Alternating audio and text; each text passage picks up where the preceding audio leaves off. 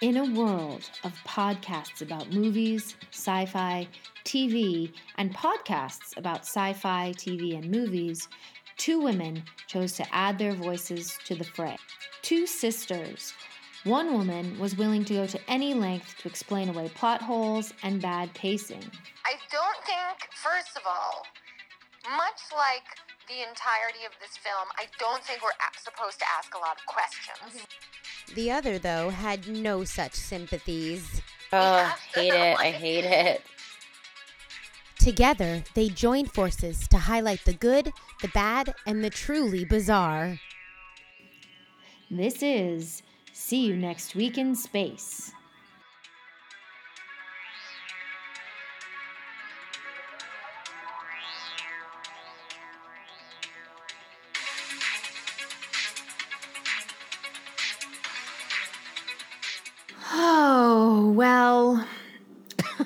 Would like to say that I thought of a bit for today, but I uh-huh. couldn't because what we watched like so doesn't it doesn't connect to anything. No, it doesn't. And so I was really hard pressed to to now also I just like was very tired, but like mostly mostly it's that like so I watch I usually watch the things we watch on Tuesday so I have enough time to like do the outlines and like get everything ready. Uh-huh. And I already I mean and it's Saturday now and I don't recall much. Oh, I like I was. I was just telling you a couple minutes ago. I watched it twice.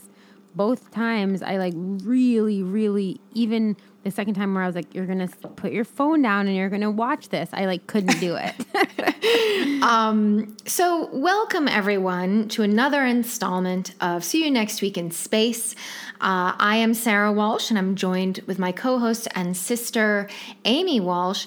And um, yeah, we've got a bit of a head scratcher, maybe is a good way to describe what I chose for the week. Um, I mean, I take full responsibility because I did choose this. Oh yeah, I mean it's hundred percent your fault, but um, it just, and I feel like it, I, this would never have been on my radar.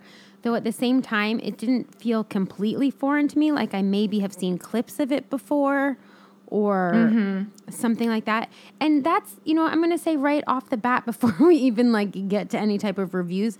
That's the way to watch this show in clip form, like Yeah. in short snippets. A full Yeah, I think that's right. length, a full length of this type of puppetry, I guess. Okay, well, Yes, now we yes. have we not Now- even said what we were talking about. now, yes. So that's what I was going to say next. Puppets. Mm-hmm. That's, and not just any puppet, marionettes. Um, Is that okay? I have. we don't need to so so this, first but I'm so first before you ask your question, why don't we just you say what we watched this week? Okay, so we watched um, an episode of the show Thunderbirds. From uh, the episode we watched is called Ricochet. Yep. Um, this show apparently I'm reading the outline, but this show is um, on for 32 episodes from 1965 to 1966. And yeah, Yes. it's weird. So so now, yeah, go ahead. Okay. Ask your question. so first of all, it's the the whole show is there's no actors in in it like bodies. It's all puppets. Now, my question was going to be what is the definition of a marionette? Because I thought marionettes were the ones that had strings yep. and I would have just called these straight up puppets. So- is- or is there a difference? Yeah. So, uh, damn it, I didn't look up puppetry on Wikipedia, which I should have done. Um, but And okay. here's another thing I'll say right off the top. If you're looking for a puppet based entertainment, I would recommend something more like the and like something that's also bad like this. I would recommend more along the lines of the Puppet Master movies because while those are bad, they are very bad, most of them. I don't Um, think I've seen even one. Oh, I do recommend checking out at least one or two. It gets very convoluted, but the thing that makes those ones watchable is there's there's some good puppet action, but you've also got humans to like balance it out. Yes. so you're not watching a full length feature of something that is just puppets. Right. So, okay. So th- I think now is a good time to reveal that part of the reason I chose this show is because I find marionettes specifically disturbing within the puppet realm. Okay. then maybe you Um, wouldn't like Puppet Master. Um, and part of the reason why I fear, truly am afraid of marionettes specifically is because do you remember at our grandma's house, like Oh my god. uh, the big fancy house? And so there was a bedroom on the second, uh, fancy house. I'm already lost. like Bob and Grandma's original house. Oh, Yeah. Okay. Okay. Okay. So there was a bedroom that I typically slept in there that in the closet was a marionette. Whoa, they had some creepy stuff. I'll say it right off. They did have some creepy stuff. And I mean, mom still has the creepy woman po- like Yeah. painting that they had. Yes. Um, With the string through her mouth. It's all about string people. yeah. It's that really- old house. creepy. Wait, I don't remember the marionette in the closet though, but I do remember one and I can't remember whose house it was at. It wasn't a marionette per se, but there was one type of weird thing that got it was like a wooden thing. What a weird memory I just had and I don't even I can't even place it. But um there was a weird wooden I guess puppet thing and it would like hang and if you pulled the string down, its arms and its legs went up and down. Yeah, do you remember this? uh, I th- I might, but like the one I so what I'm remembering is that there used to be a marionette hanging in the closet, the closet where little kids know that monsters live anyway in Of course. darkness. But Yeah. in daylight, there was this equally disturbing marionette that was like I think she was maybe meant to be like Annie Oakley or something because she had guns. Each of her hands, each one had a gun in it. Whoa, you've got to watch Puppet Master. Um, that just reminds Maybe me. Maybe I don't need I to watch you do. it. I Um, think but you do. but so this was like I was like, oh, I have this like kind of childhood fear. Maybe I need some exposure therapy. Maybe watching Thunderbirds is the way to work through I don't. this. I have a feeling this didn't work. Um, it didn't work, but it didn't make anything worse because these did not creep me out. I No, was just more scary like puzzled, I guess. yeah, they're Um, not scary. It's just. Yeah, it's odd. It's puzzling. And I'll be honest, I like 100% didn't understand the story of this episode. Okay, And- I will. I think I can at least help there. But like, so uh, I'll explain a little bit about the production here. So. In the case of Thunderbirds, which is a British TV series, um, they even say in the credits that they're using something called super marionation. I did Um, notice that. And so, super marionation, I learned via Wikipedia, at least the Wikipedia page of this TV show, um, that super marionation means that um, you enhance normal marionette puppetry um, with electronics somehow. Oh, okay. Um, so like there were a few moments in this episode where I could see the strings of the different Really? marionettes. They were clear. They were like fishing twine looking. yeah, yeah. Um, but there were occasionally, like just a handful of times, like when, um, God, who is it? I guess it's Alan does the spacewalk to rescue people. Like, Oh, when he go when he flies out out. Yes. So when he was Yeah. like leaving his ship, there was just like between the lighting and the color of Thunderbird 2, um, you could see the little strings attached to him. And I think what the electronic part is, is because you know, like, um, with real marionettes, I think you basically have like one set of strings that you hold with one hand, and that kind of moves the arms of the puppet. And then you have another th- handle with strings that are attached to the legs, and that and then you kind of move the puppet that way. Um, Yeah.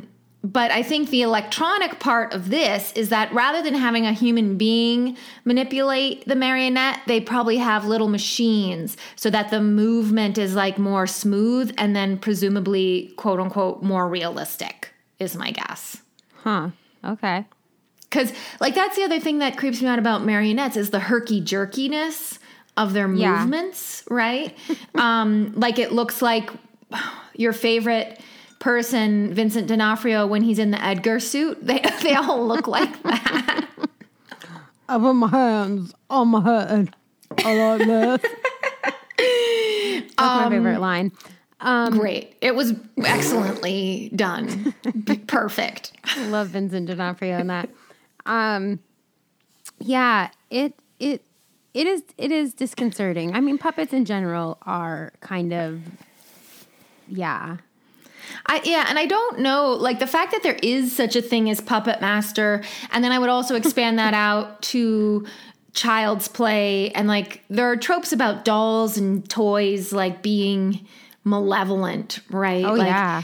Um, and I don't totally know where that comes from, but it's clearly like a very deep seated fear amongst for sure. humanity. Oh yeah, because anything that is inanimate that you then, you know, give uh, per- personification, I guess, becomes creepy because it's like you're. It's almost like you're inviting something to possess it.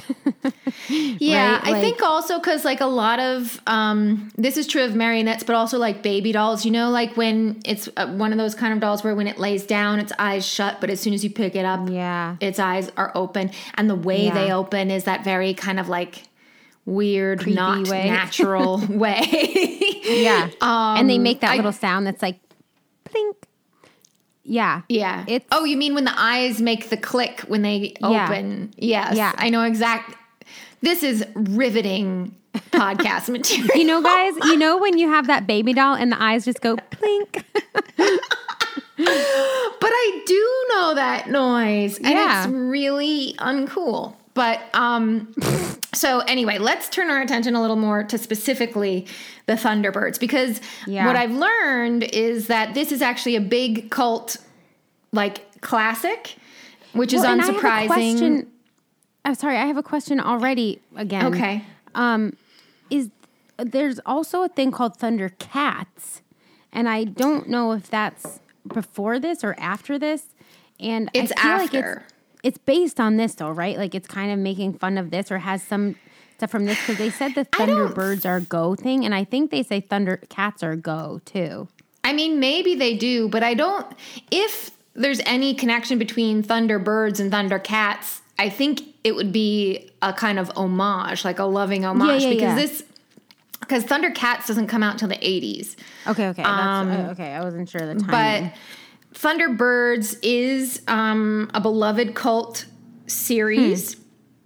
And I mean, it has all the things you would expect of a cult series in the sense, or a cult anything, which is like it's very weird. Not everybody gets it. Um, Not everybody is going to get it. It's not going to be for everyone. You know, these are often kind of elements that make a cult hit versus a kind of mega blockbuster sort of thing. yeah. Um, and the marionette of it all, I think, is part of the reason, or maybe Oh my the gosh, whole 100%. reason for think that. The, I think it is definitely the whole reason because I think if this ex- like literally exact same script was done with live action, um, I'm not saying it would have automatically been like award winning, but it would have had a totally different feel. I would have still probably hated it, Yeah. but um, well, I, think, if was- it had had people, it would have been exceptionally boring. right right and maybe that's why like because i don't feel like i yeah yeah exactly i think that is right Yeah. So, okay, let's talk a little bit about how this all came to pass. Because, in fact, um, this series is created by a husband and wife team um, who eventually divorced but are married at the time. Their name are Jer- their names are Jerry and Sylvia Anderson. And in fact, this was the fifth show that they had done using super marionation. That was a term Wow. and a technology that they like created. Um, the first show that they did was called Four Feather Falls. Then there was something called Supercar. Um, Then F- Fireball XL5, and then Whoa. Stingray all of them involving marionettes. Um, and then this is the fifth uh, series that they do. Um, it probably is the, I think this one probably has the biggest impact and the most staying power. Um, And in fact, it was doing extremely well in the UK. And so there was some attempts. Uh, basically, what caused the show to collapse in after only 32 episodes was that um, they were trying to make the jump into the U.S. market, um, and that didn't come through. Ultimately, it sounds like they had a kind of, um, as is often the case, like a, a person who was like their manager but wasn't actually good at his job. Um, and so that deal fell through, which then caused the show to stop. Um, because one of the other things that um, probably is like implicit in this is it's it's really expensive to do this, right? Like expensive and time consuming. Yeah, very time consuming, I would think. Um, so you really need quite a, a bit of capital to keep the whole thing going. And when the Yeah. American deal fell through, it was like the whole show had to kind of close up shop. Um, Damn Americans. But everybody's it- fun. I know, but it didn't kind of stop the Andersons because then they have a different series um, of super marionation called Captain Scarlet and the Myster- Mysterons, maybe is how it's pronounced. That runs from 67 to 68. It also only has about 30 or 32 episodes, similar kind of situation. But um, Thunderbirds specifically seems to strike a chord because um, there have been a number of different attempts at reboots and movies. So um, Thunderbirds ends early 66. Thunderbirds Are Go, the first full length movie, is out in December of 1966. Um, there's a follow up movie called Thunderbird 6 in 1968. Um, and then since 1968, there have been at least two animated reboots where it's a TV series in animation. Um, and then there's a, also been a live action movie um, where Bill Paxton plays the kind of main dad character in 2004. Um, So, so like it is a cult situation, but it's it's like I would say one of the least culty of the cult things. Like a lot of people know about this. It wasn't hard for us to find, you know, like yeah, I watched it on Um, YouTube actually. oh, it's also just on Prime. If you have Amazon Prime, really? it's in one of their free whatevers as well. Um so that is kind of the backstory to the series and where it fits into Jerry and Sylvia Anderson's career. Um, in terms of what the overall premise of the show is, I will just read you the IMDb description, which says in either the year 2026 or 2065. I don't know why That's there's such a big jump there. Um, the Tracy family run International Rescue, a top secret organization whose ongoing mission is to rescue people trapped in extraordinarily dangerous situations. And they do these rescues in the Thunderbirds. So there are five Thunderbirds in this first series of show. That's why Thunderbird 6 is the movie because they've added a new machine. Um, and so each member of the Tracy family typically flies one of the Thunderbirds. I did not understand that they were a family. Yeah, they are I- a family. Um, they're the Tracy family, and the dad is named Jeff Tracy, and he has five sons. I guess maybe the mom must be dead. I'm not totally sure about that.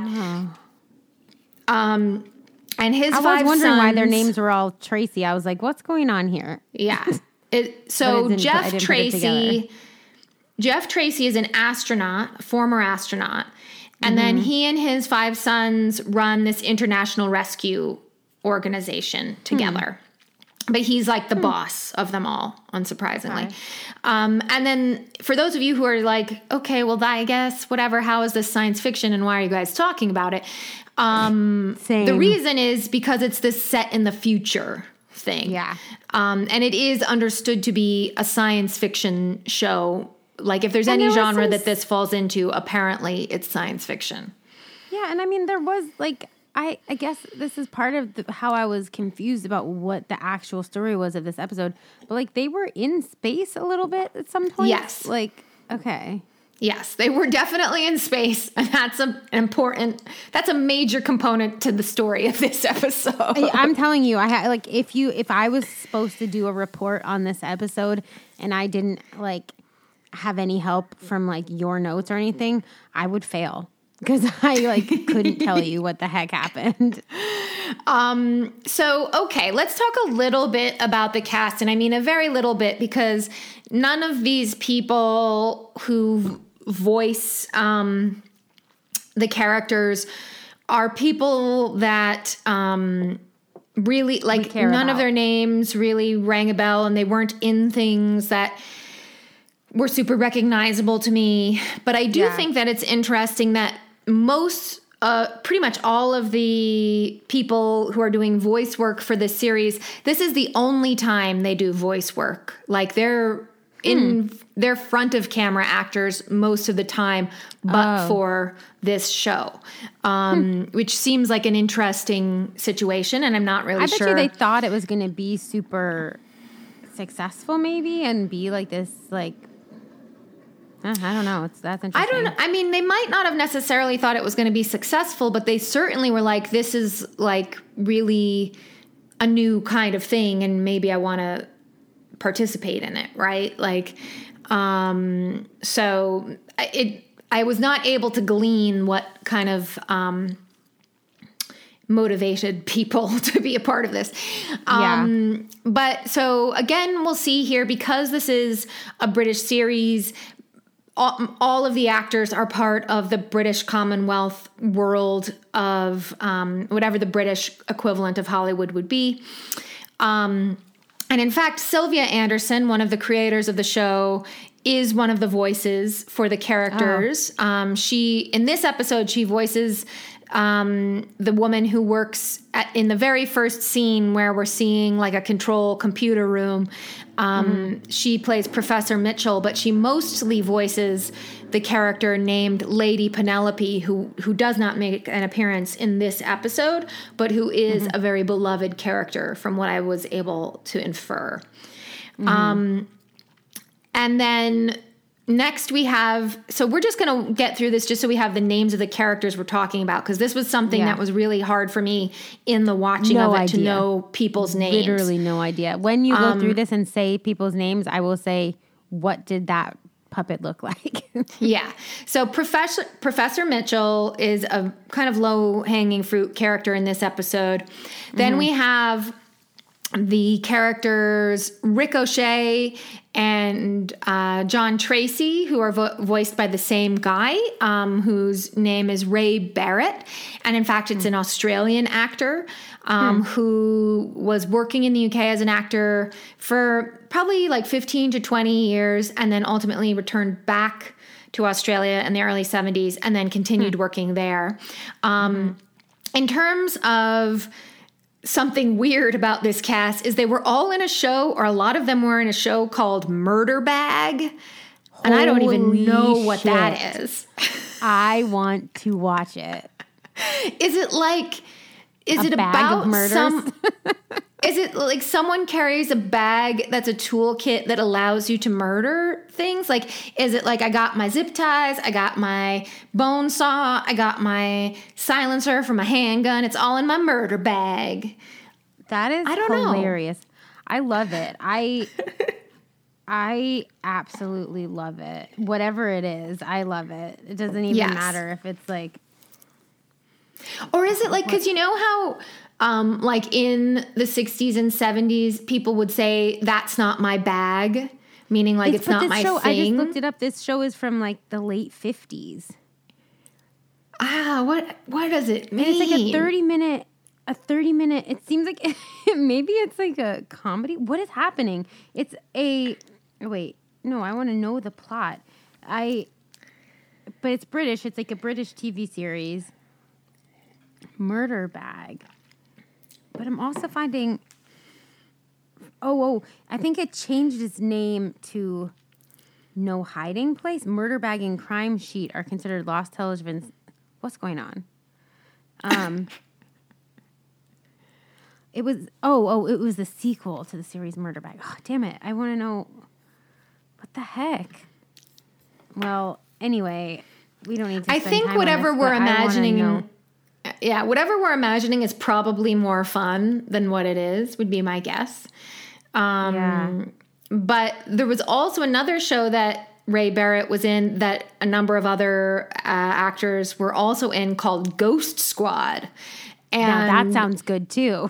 I know. I was like, what could companion and pair better with Witches Court than Ghost Squad? Like, oh my god, Witches Court. Ghost Squad, and Murder Bag. Now that's a lineup right there. Oh man, like NBC primetime mid 1990s. Get Mussy ah. TV. Start with Murder Bag, then move on to Ghost Squad, and then finish up with Witches Court. Like, And perfect let me tell you, that programming. is like that is like the most white lady TV programming ever. but I'm like in it. I'm like in it hundred percent. the only way it could be whiter if it was also like crystal readings. Like there Yes. have to be Okay, wait. something with crystals or like wi- like not witch's court, but like something like quote unquote spiritual in the mix. Yeah, yeah.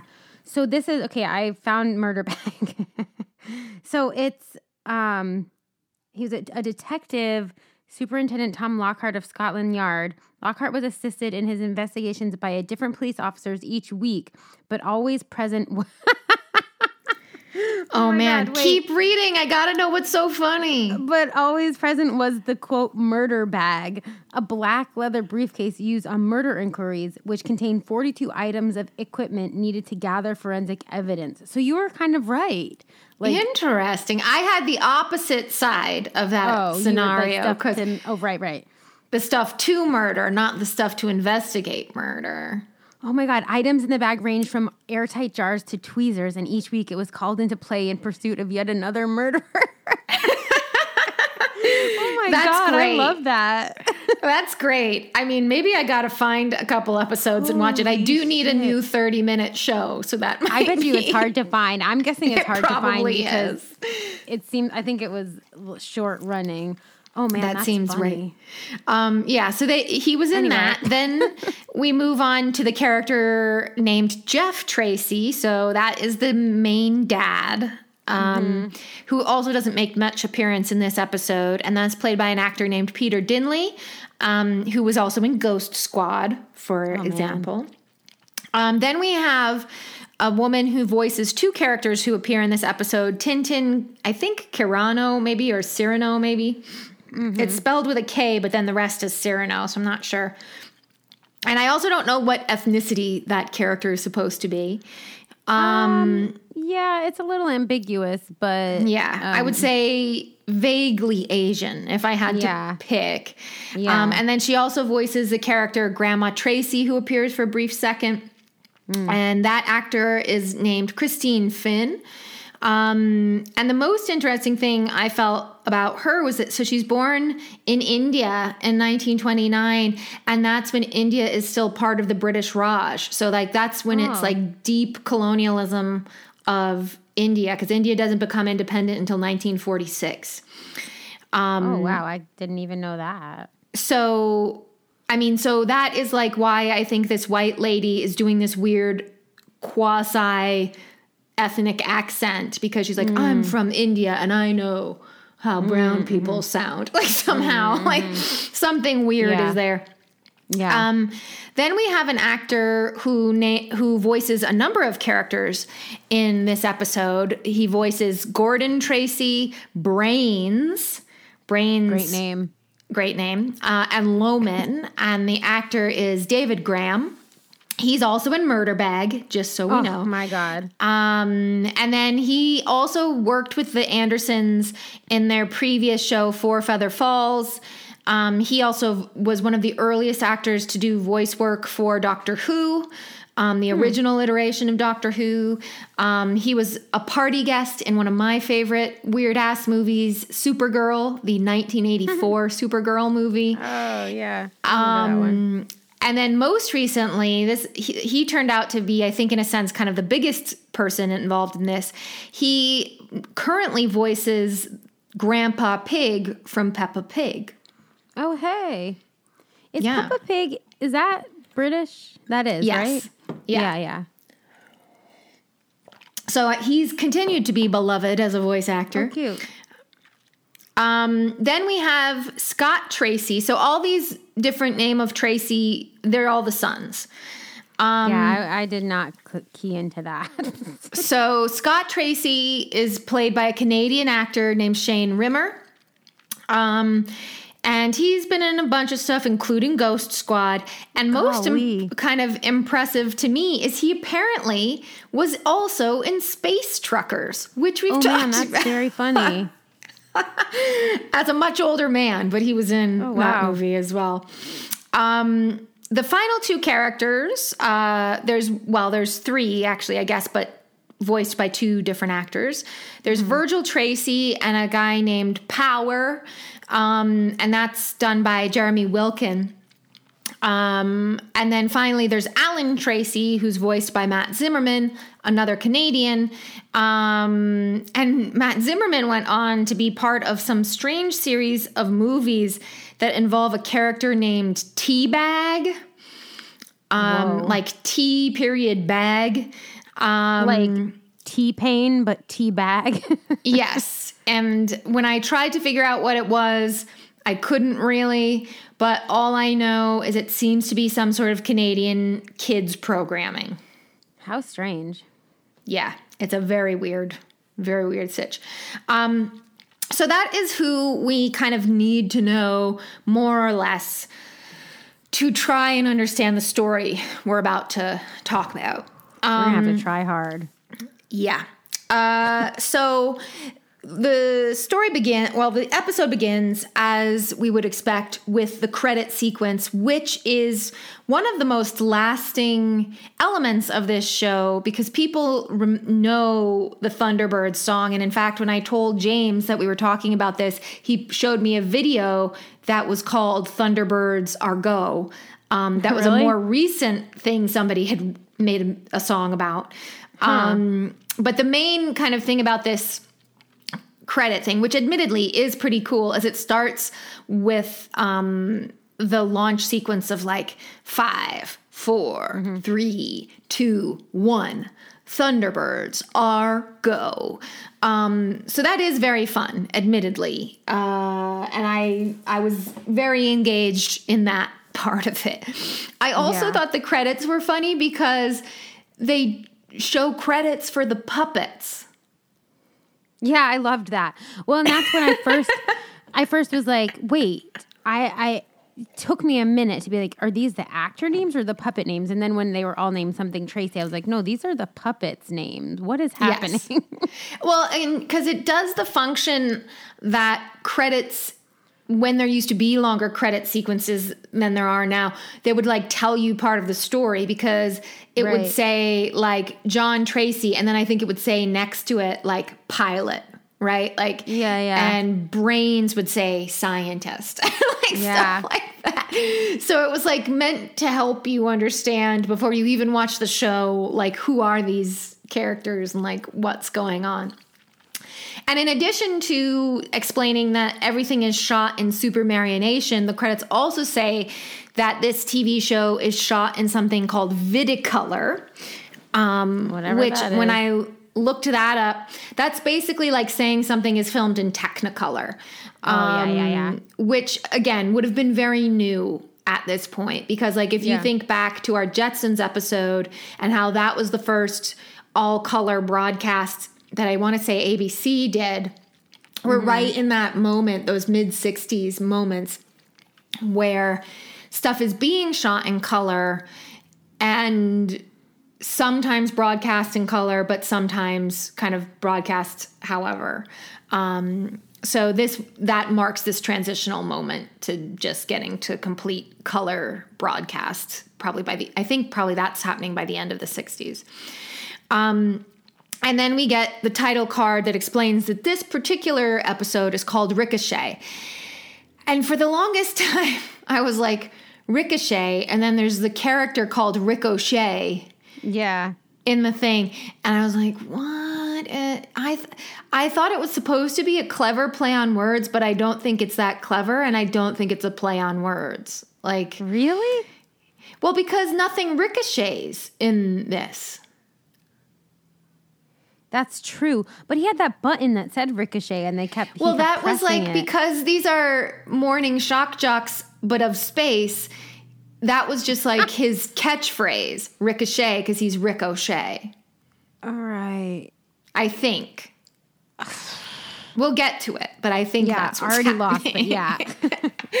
okay so now um in terms of how vi- visually how this looks um we finish up the credits and then we have this very long like um kind of shot of a control room with old timey computers, with buttons, with funny like beep blop blorp sounds coming because the sound of computing is very important to hear. Um, and then finally, I mean, I will say like, uh, oh yeah, but e- yeah, and we're also getting there's a even before that there's like a long shot of like a base where a launch is happening of a rocket, and you get this like panoramic shot of that where we go like across the whole base and then we go into the control room I presumably of the same base right? Um and that sets the tone for the episode in terms of a lot of like visual with no dialogue Yeah. and sometimes not even music like just quiet looking at images Yeah. which is fine. I mean, I did find the show very calming in a way, but like, I mean, it's a great background show because, like, you you're not going to get much out of it. But no. And I do like, I feel like it might have been popular with people in the 60s who were like really high and like, therefore could couldn't that. Like couldn't hold on to a lot of like there couldn't be like a lot of plot and there couldn't be a lot of like actual action. So it's just like a lot but like the visuals are interesting, right? Um and when you're doing with marionettes, every visual is interesting. Um true.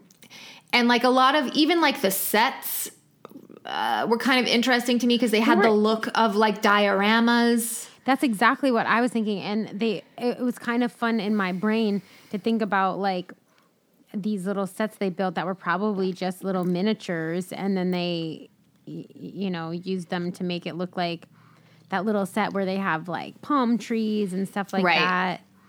Um, they must be just little miniatures or like toys that they, right? Yeah, I think so. Well, maybe not miniature, miniature, but built to some kind of scale Yeah. where it's obviously not life size, but it's like, Yeah. you know, it has to be the size that makes the marionettes look like they're people.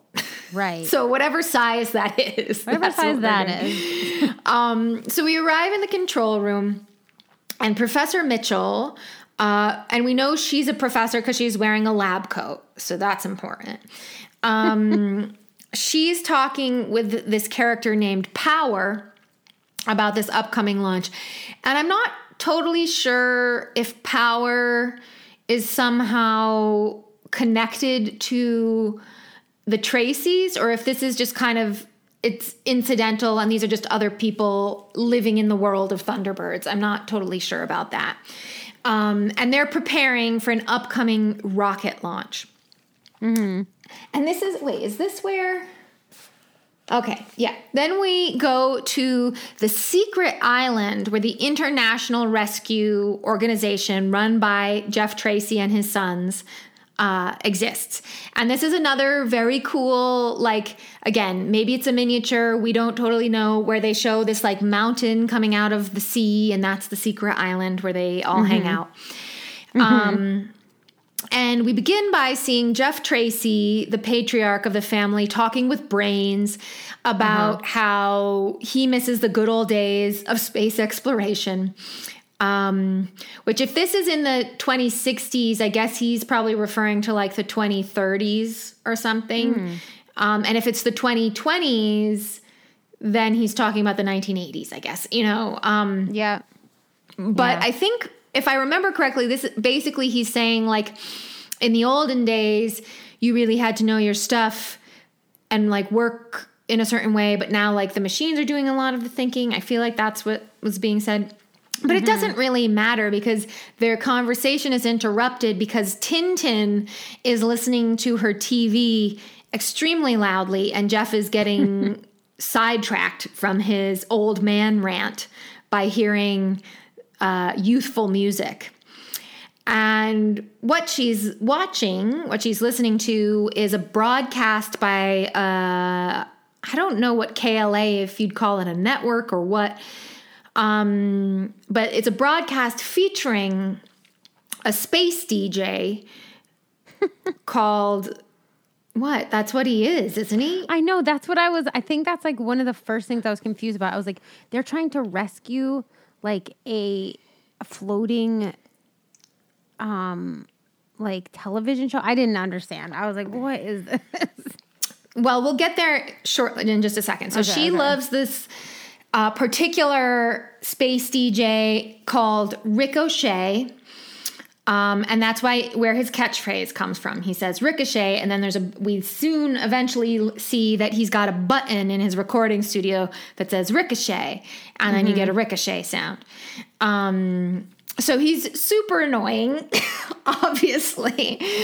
Um, and then Jeff, in particular, is really irritated because he says that KLA is a pirate broadcasting satellite, um, which means that they've, like, KLA has just launched this satellite without kind of. Um, certification or ver- like you know like no one knows exactly where it is that it's broadcasting from mm-hmm. and from jeff's perspective he's like there's already so many satellites around the earth these people who do this pirate broadcasting thing are endangering everyone because their vehicles aren't registered with like the international space control and so Okay. if anything were to ever go wrong you know this is a big problem and so that's what he is. He's part like KLA is a pirate television station. Does that make sense?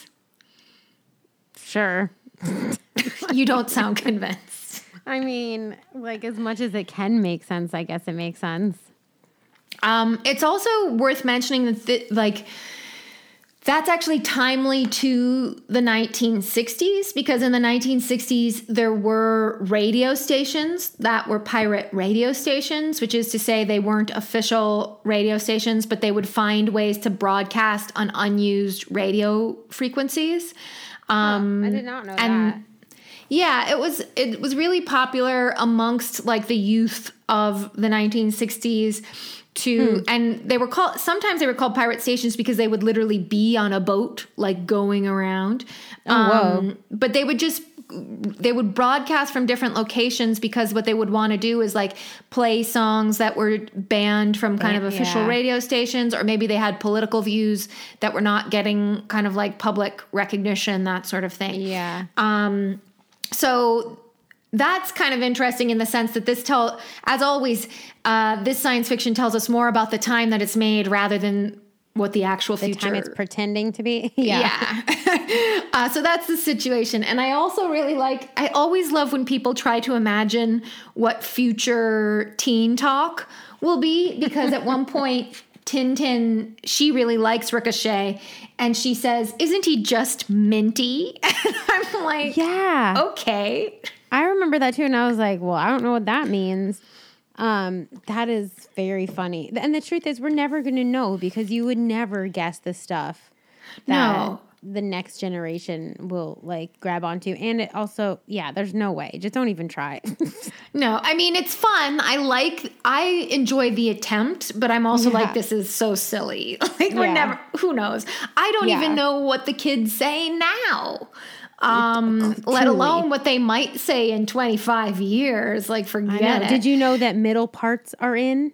I did learn that from the internet just this week and I felt Isn't wild? personally attacked. It's the dumbest thing I've ever heard. Like I don't care what I've seen some like older people on the internet, not older, people our age, on the internet like trying to do the middle part and they're like, What's going on? This is this looks bad.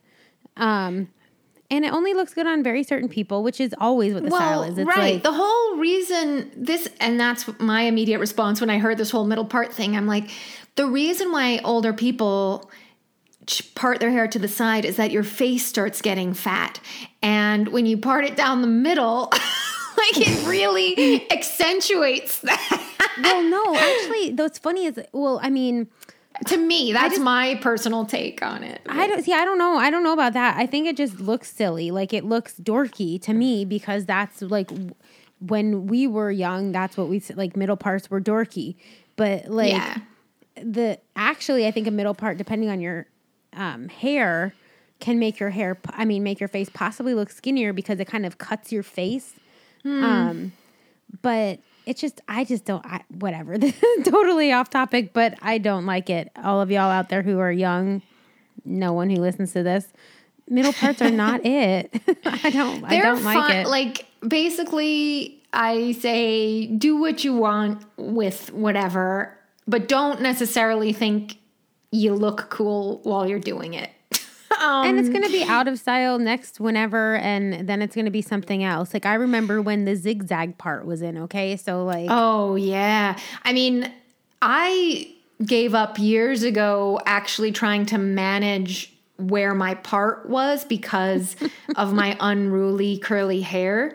And so I just go with what I guess might be described as natural. And by natural, Yes. it's just like whatever my hair is going to do that, That day. day. yes, and that's Um, so thing. Like sometimes that curly hair might- doesn't really apply to. I don't think. No, because- sometimes that might be more in the middle. Sometimes that might be more on one side or another. But Sure. it's just like that's what that's what's happening. Yeah. with this, like nothing else. Um, But yeah, I mean, let's face it. People, because everyone involved in this Thunderbirds thing was in their late 30s and early 40s, and they're, in like, the 1960s, and they're trying to think about what a teenager would say Yeah. like a hundred years later. So it didn't Yeah. work out great. Um, then No, we it worked are- out perfect. Kids say minty now when they yeah. mean someone's I mean, hot. I might start saying minty just to be completely unintelligible, and people will be like, "What does that mean?" And I'm like, "You'll You just have, to, look it up. figure it out, however you want." um, so then we're carried into the KLA satellite, and Rick and his sound engineer, but also his actual engineer, because Loman is the only one who knows about running the satellite too, um, or like being in space. And um, they really hate each other for reasons unknown. Um, and so there, so we see a scene where they're kind of backing and forthing at each other, and then we return to the control room where Professor Mitchell and Power are having this very like I I know I texted you about this, but I felt like there was weird sexual tension between marionettes, which was a weird really? experience for me to have. Um, because Professor Mitchell, like, she comes back into the room where Power is monitoring the launch that's about to happen. Mm-hmm. And she says, Your transfer has gone through. Won't you be excited to leave? And then he's like, He's like, Well, there are some things I'll miss. Like, it's a very weird. Oh, was that when they did like a weird long pause, like and like just Yes. showed the puppet's face? Which is Yes, also and they were doing like close. They were doing close-ups on their puppet faces. Which is a weird choice because hey guys, I'm not sure if anyone's aware, but puppets don't make faces. like Well, and definitely not these ones. Like yeah, there are many we've seen many puppets that do are and are made to make facial expressions these ones the most movement in their face is like their lower jaw like they have Yeah, is their mouth opening a little bit? yeah, they have that capability, but they don't really Yeah. have anything else. And so it was like they were trying to emphasize that the two of them were like looking at each other with meaning by Yeah. doing close ups on the faces of the marionettes who were not making faces. But Super I weird still, choice. I still picked up on the tension. I was like, "Ooh, I think these people are like ships in the night." good and they were, they were supposed to fall in love, but somehow they didn't fall in love. And now he's leaving, and their chance to fall in love is over. Oh no, did you start getting sad? I didn't start getting sad. I was just so confused. I was like, "How long are we just going to have silence and two puppets looking at each other? Like, how many?" The answer minutes? is too long. The answer It is. I mean, it was easily a full 60 seconds, which is much longer than you think it is, like when you're watching it, I will say. So, Oh, I found myself launch- over and over looking at how much time was left in the entire episode. I'll say, I was like, oh Um, my god. Then the launch begins, and almost immediately as the launch happens, so the rocket is like shooting off into space, the computers start reporting a problem to Power and Professor Mitchell. And they're like trying to fix it, trying to fix it. And this is where this cool part that you liked was happening quite a lot. Do you remember? No, do you know I what did I'm not like this. I did not. Why don't like you this. explain what it was that you didn't care for in this bit? Well, I think this is. I didn't read. I'm not looking. I wasn't looking at your outline just now, but um, this they.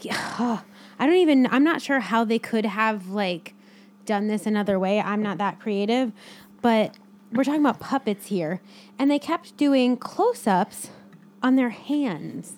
Correct. And their hands, hands moving little dials or like working on a computer, pressing a button, that sort right, of thing. Right. or like oh, picking up a drink at one point. I remember. oh, Like, yeah. Um, And here's the deal: they weren't puppet hands; they were human No. hands and like human-sized hands. Um, Correct. So very, very off-putting.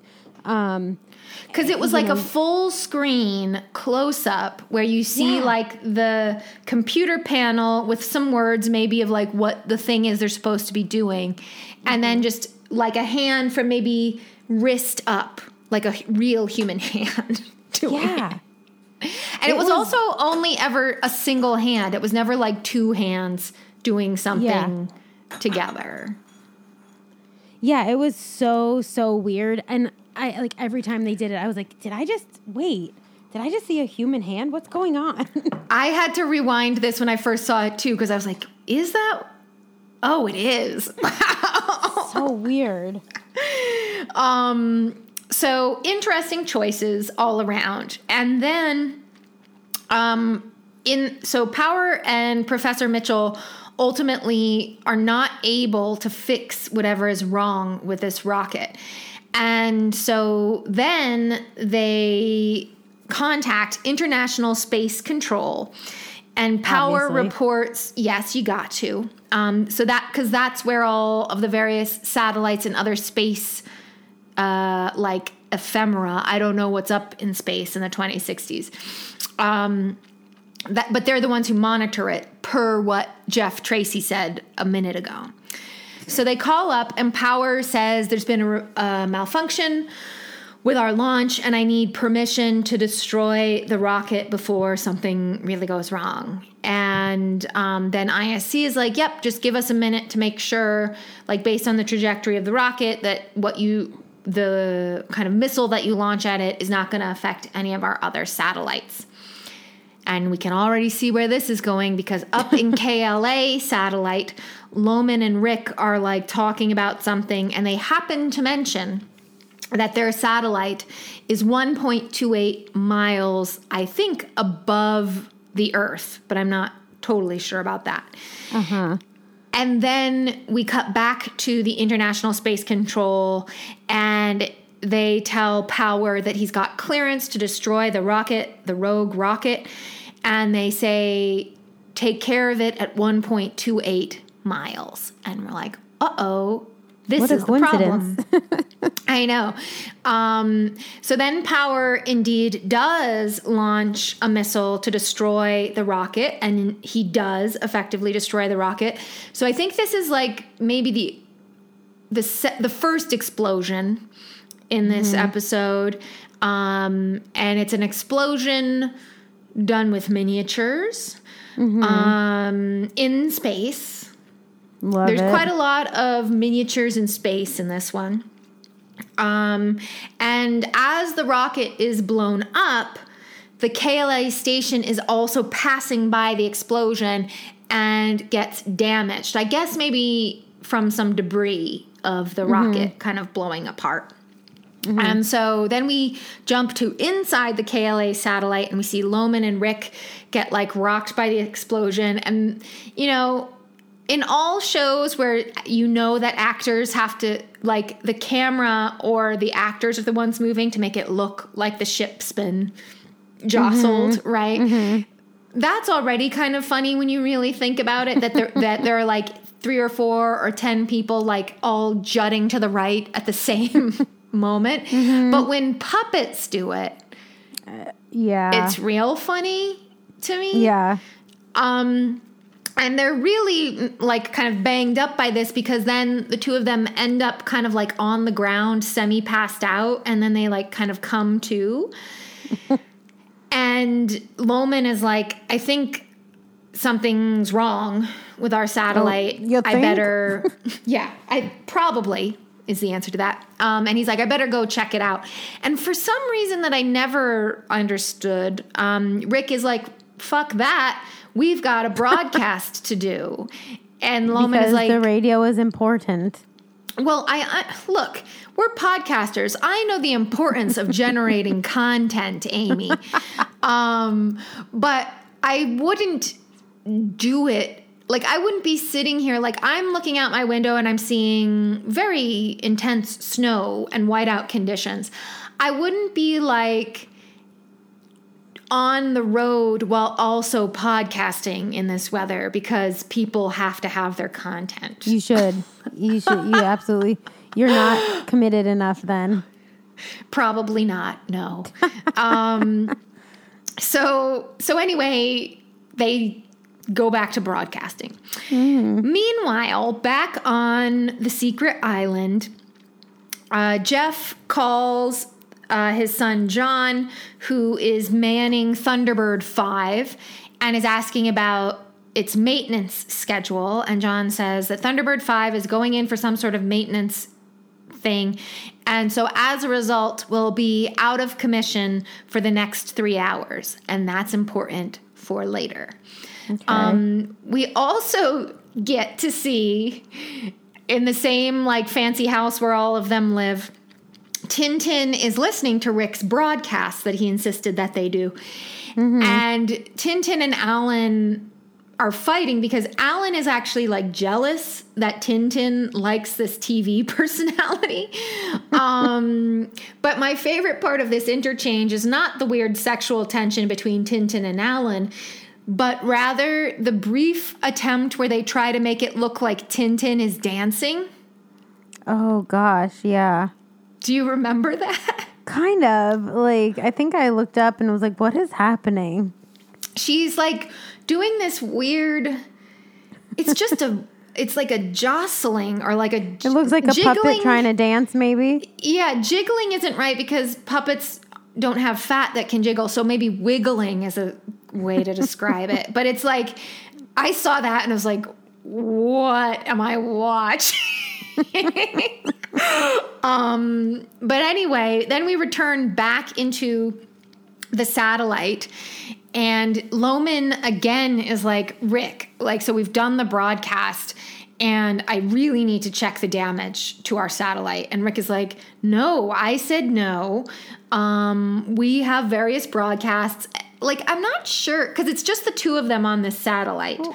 Um, How many broadcasts do they got to do? well, and what I was wondering is like, so is this a thing where like it's are they aiming to try and be broadcasting almost 24 hours a day? Um, it's unclear to me if that's what they're aiming for, but like Rick is super like we got to be broadcasting So basically. weird. Um, so they have a big kind of dust up between them about this situation.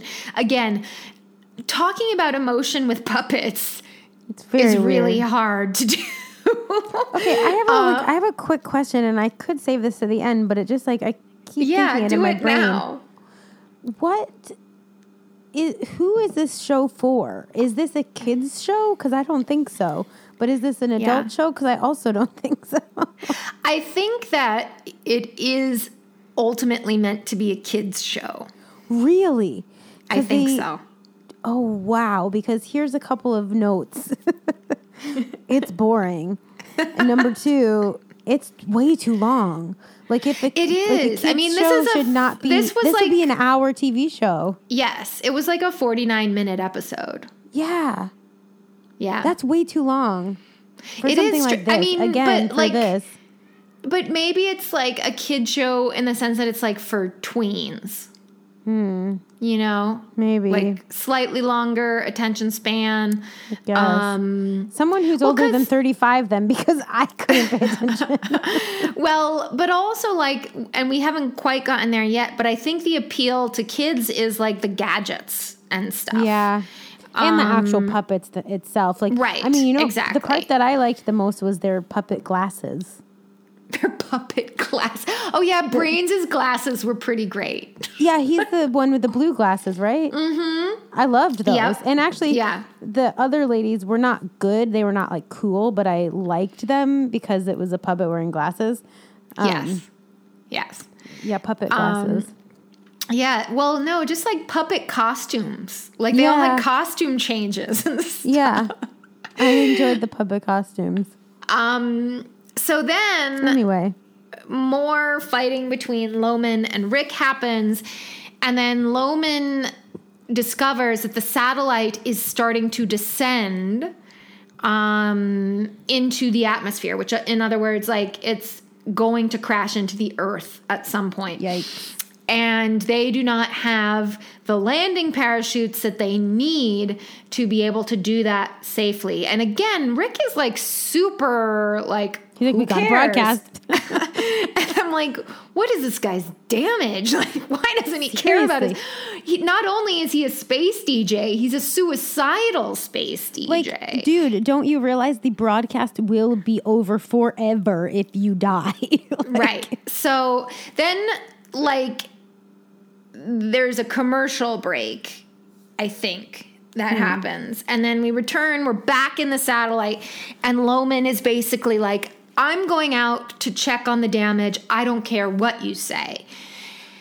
And so he does. And so we have our first of multiple puppet spacewalks.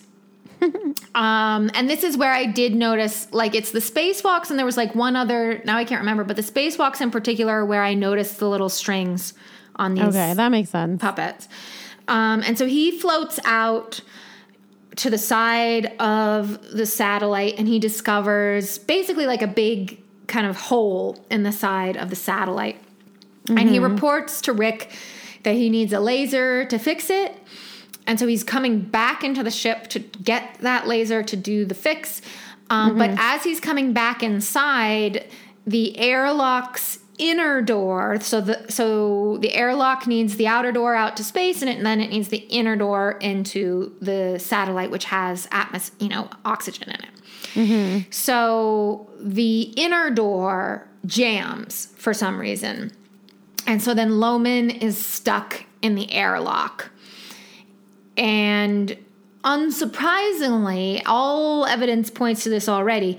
Rick, though he's in space and presumably has been in space for quite some time, he knows nothing about being in space. He can't help Loman. he doesn't know how to fix anything. He doesn't understand the mechanics of how his satellite stays circ- like orbiting the Earth. He, he has none of those skills whatsoever.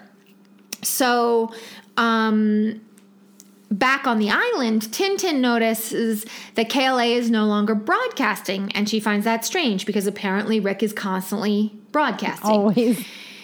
Um, so Rick then is like, I think, oh, that's what it is. It's because Loman's. This, this was another really cool thing. Is they show a puppet in a spacesuit. I loved that. That was wild too.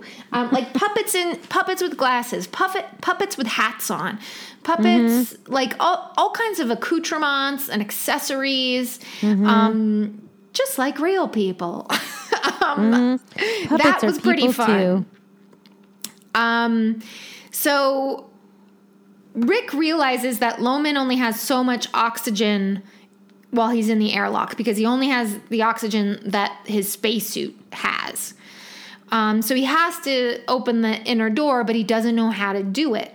And so he decides that he's going to use his powers of broadcasting and magnetism to ask for help.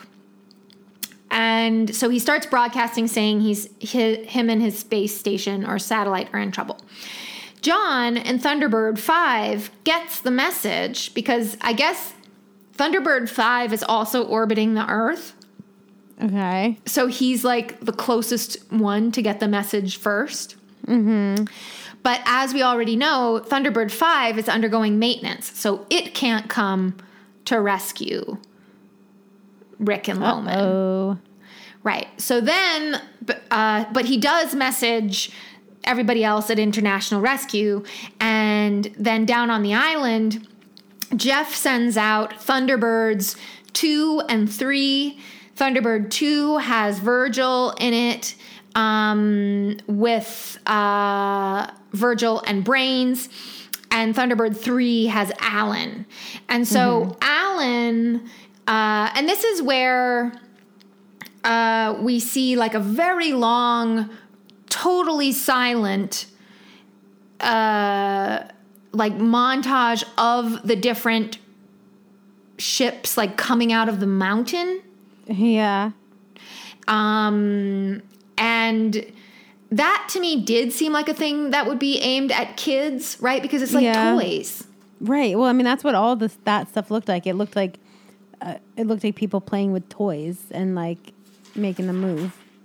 Yeah, so there's I mean and this is a long sequence of like the the secret mountain base opens up like so it looks like the side of the mountain then it opens up to reveal like the garage with all the different thunderbirds in it. Thunderbirds 2 and 3 come out um, and we see them like quote unquote flying through the air and flying through space. Um, and they are sent on different missions. So Thunderbird 3 is the actual spaceship, and Thunderbird 2, I guess, is like a fighter pilot because it stays Okay. in the atmosphere. And so they each have a job. So Thunderbird 3, with Alan as the pilot, contacts Rick on the satellite and says, I'm going to come and help you. I'm going to save you both. Um, I'm three minutes away. Get prepared to do a spacewalk to come No out. one is ever three minutes away when they say they are. That's always a lie. We all know that. That's true. That's very true. um, so, and specifically, Alan says, I'm going to get there as fast as I can because I can see, just like Loman said before he almost died, like your satellite is descending into the atmosphere and I can't rescue you once you hit the atmosphere. So I need to get you before that. And there's only like X amount of time to do that. Um, so Alan then like, and this, I, like, not that any of this is real, but like Thunderbird three, we we have a scene where Thunderbird three literally like kind of draws up alongside the descending KLA satellite, and we have like basically like two little toys on front of a background that looks like someone probably like just colored like this is what space looks like and what it really is is like a black piece of paper with holes poked out of it right? And then a light from behind. Mm-hmm. Um, mm-hmm. and they're quote unquote flying in space. And alan does a spacewalk and the first thing he does is he collects Loman from the airlock because the airlock has been open from the outside this whole time. So he takes Loman, who's basically passed out, brings mm-hmm. him to Thunderbird 3. And then he's like, okay, I have to go back for your dumbass boss. so he returns back to the KLA satellite and he's like, okay, um, I'm cutting through the inner door with this laser. And when I, and while I'm doing that, please put on your spacesuit. And Rick is like, no, I can't. he's so annoying. he just he's like too afraid to do this spacewalk and he keeps telling alan that he won't Is he go still talking it. about broadcasting? Because he's got to give it up. well this is what happens so then we go to commercial and like the commercial leaves with alan trying to cut through the inner door with his laser when we come back from commercial we are in the international space control and the guy who is like the main guy uh, there contacts the Tracy's down on the island and he says, So now that the satellite is coming into our ability to track it, it's going, we now know that it's going to crash directly into an oil refinery here on Nice. the surface. So Cool, cool. another big explosion potentially, like very damaging to life and what have you. So, not only do we need people to save the people in the satellite, we also need the Tracy's to adjust this situation with the satellite so it doesn't crash into an oil refinery. And that's when Thunderbird 2 goes into action and Virgil and Brains are then flying. Uh, we're also told that the refinery is in the Middle East, so they're flying to the Middle East to do something to try and change the trajectory of the satellite. Um, and in the process of doing that, because they're monitoring what's happening in the satellite, they hear Rick still broadcasting. And they're like, God, he's annoying. but they, they it. keep radioing him being like we're about to blow up your thing like get out of there we have to um and the and brains is trying to think of different ways that they can both change the direction of the satellite but also maybe help rick still because they think he is mm-hmm. still in the satellite.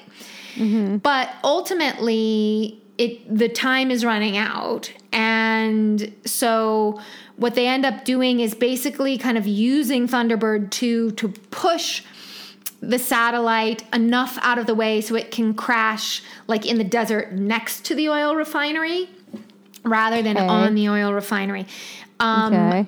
now, again, the oil refinery is a part where we have a 30 second panoramic shot of this miniature of what an oil refinery looks like. Love it. Love it. And then we see some shots of Thunderbird 2 with a little satellite kind of like sitting on its wing for a while. Um, there's also like again a weirdly emotional scene between John or between Virgil and Brains where Brains is kind of like, dude, we've tried our best. He's he's in the satellite, but if we don't blow him up, then we're going to blow up like thousands of other people. So we really got to just, you know, Blow become comfortable with killing this guy. um and so the satellite does indeed get diverted and then we have our second explosion of the episode. It blo- the satellite blows up in the desert. Nice. Then the final scene. We're back on the island. We're back with all of the Tracys in their very fancy house, like their house that could appear on the cover of Architectural Design magazine if it were real.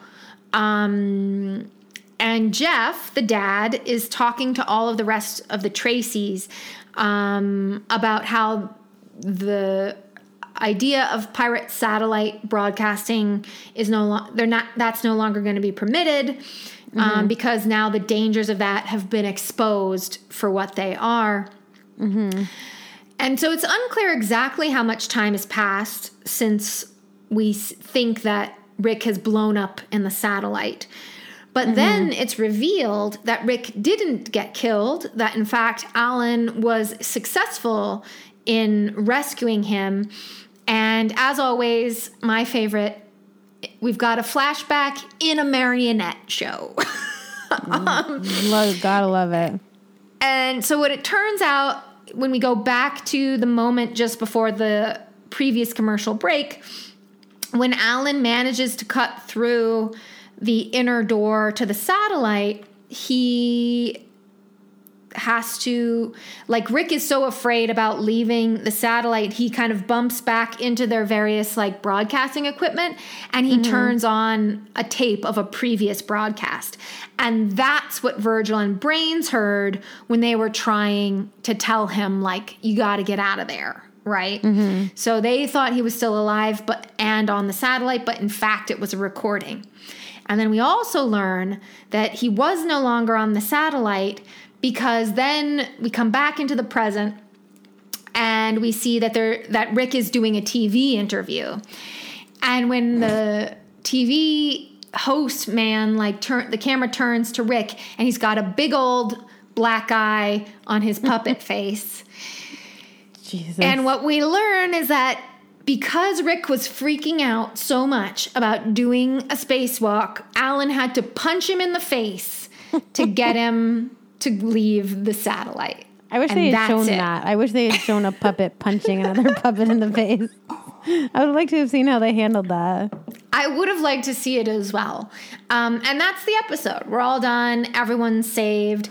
Um, I can't remember. I think this ended much like a lot of um, shows in the 60s and really many years after that ended where they were all like laughing amongst each other. Yeah, like, and, and like- it's like, and scene. Like we're all laughing. What a great time. frame, we they all have. jump. Yeah. Um, and that's it. Uh, so Woof. yeah, definitely a weird one. Oh, this was something I meant to say at the top, but I forgot. So, do you remember when there was a more recent movie done by the people who did South Park featuring marionettes? Yeah, yeah. I was yes, of course, because I was because it. I kind of have to like walk back, and I thought about this when I said it before. Uh, Team America, right?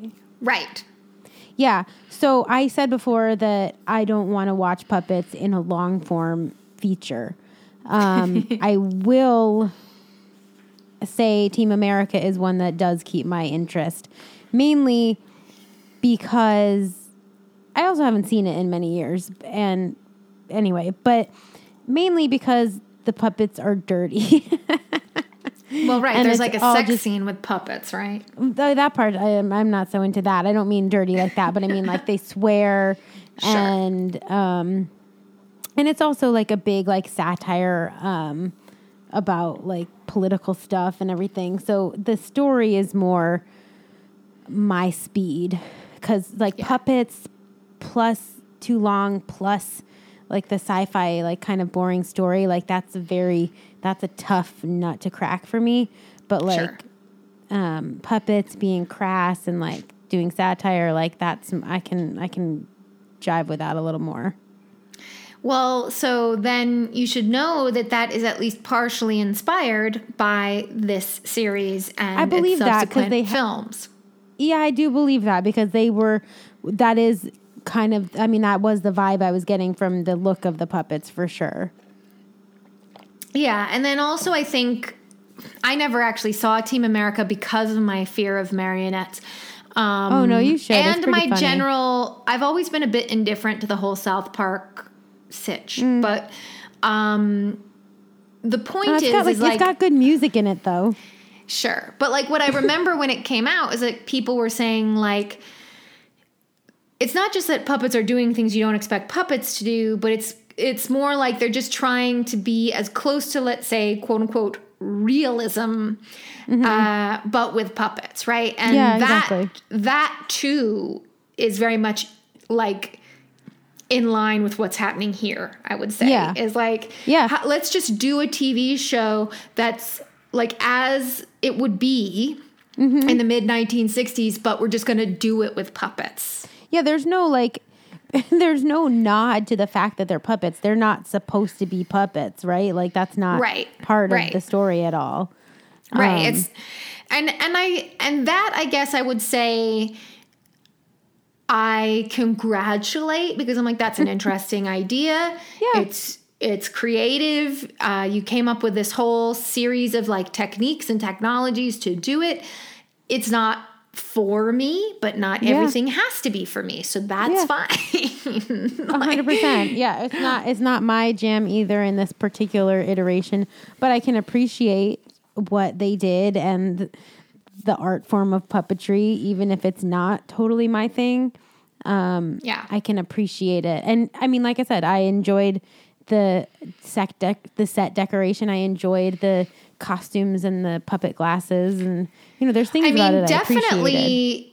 I think what is kind of obvious, but also what I enjoyed about it is like when you talk about set decoration, like truly the attention to detail, like. this looks like any show from the 60s would look. Like mm-hmm. it's got the same kind of like, oh, we're going to have a lamp that's like got mm-hmm. just like a white stand with a big white ball on top of it. And we're going to have low slung couches and we're going to have a lot of like weird starburst pattern wall clocks. You know, like Yeah, the only thing that took me out of the world of it ever was the weird close-ups of the real people hands. That was like the only thing. Yeah. that I I think was that a, a wasn't a of great- choice. yeah, that wasn't in line with the rest, I don't think. Yeah. But um yeah, so in that sense, I was I really enjoyed the look of the show. Um and even I don't know, like I don't I don't know that I would improve it in some way, but it is just strange this like puppet thing of it. Yeah. Like that's just but that's what that's the whole point of it. Like Yeah, is to is do it it with is. puppets. And I think I also get the impression that people who are like puppeteers I think that part of what's fun about being a puppeteer is creating these challenges. Like, can we show someone riding a bike? Can we Mm-hmm. show someone swimming? Can we, sh- you know, like all that stuff? Because I know that Mm-hmm. even from, um, like the Muppets and stuff, there were things that they Mm. were like, we're gonna put this scene in not so much because it's essential to the story, but because we just want to show puppets doing stuff that Mm-hmm. generally puppets don't do. Um, so I think if you are a puppeteer, one of the fun things is to come up with technical challenges Yeah. um, and then see if you can execute them. And that and this show definitely seems to be especially that sort of thing. yeah. So now let's turn to yawns and eye rolls. This might be dangerous. Um, in terms of yawns, one yawn is man, I was like really into this, couldn't stop watching. And 10 yawns is like, wow, I really either I was tired or this just makes you want to take a nap. Where would you fall? Ooh, this is tough because it didn't make me want to fall asleep necessarily, but I wasn't paying attention. um, So I'm gonna go like two. It was pretty boring for me. I really had, even though I didn't. so then that should be a asleep- nine. Oh, Wait, 10 what? yawns is a lot of boring. Oh, to, oh, oh, really? I don't Yeah, know one how we do our yawn- scales ever. One yawn is like, I'm into it. And then Oh. 10 yawns is like, I'm not into it. Oh, okay, okay. Then yeah, nine. Okay.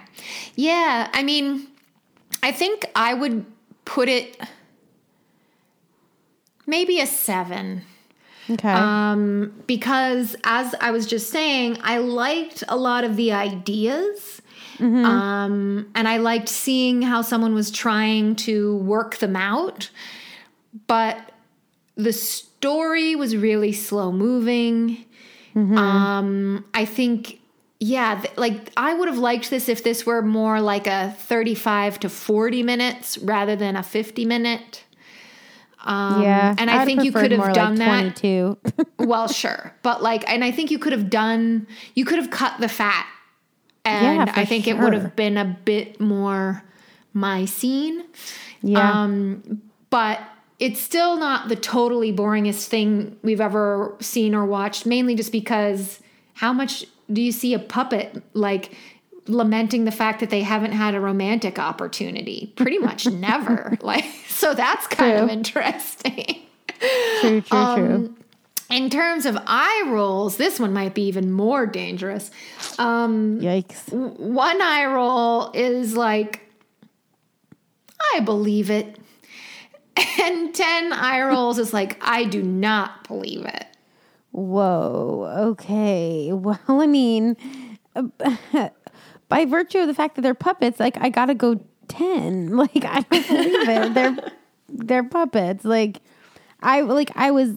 I get it. Like I'm like again, the world that they created, they did a good job artistically, but like no, they were puppets. That no, it was crazy. Yeah.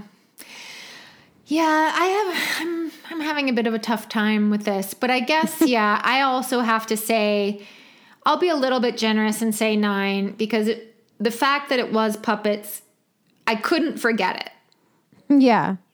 I couldn't fully engage with the world that they made even though they made a really good job of that world. I Yeah. personally it was a block and that's the thing. I'll say it was my personal block. I'm sure other people totally get into the world. I know I mean the fact that it's so popular as a cult thing suggests that there are many people who can get into the world of it and be happy about it. But I just like because I don't care for puppets, that is not a hurdle I can overcome, I guess. Yeah.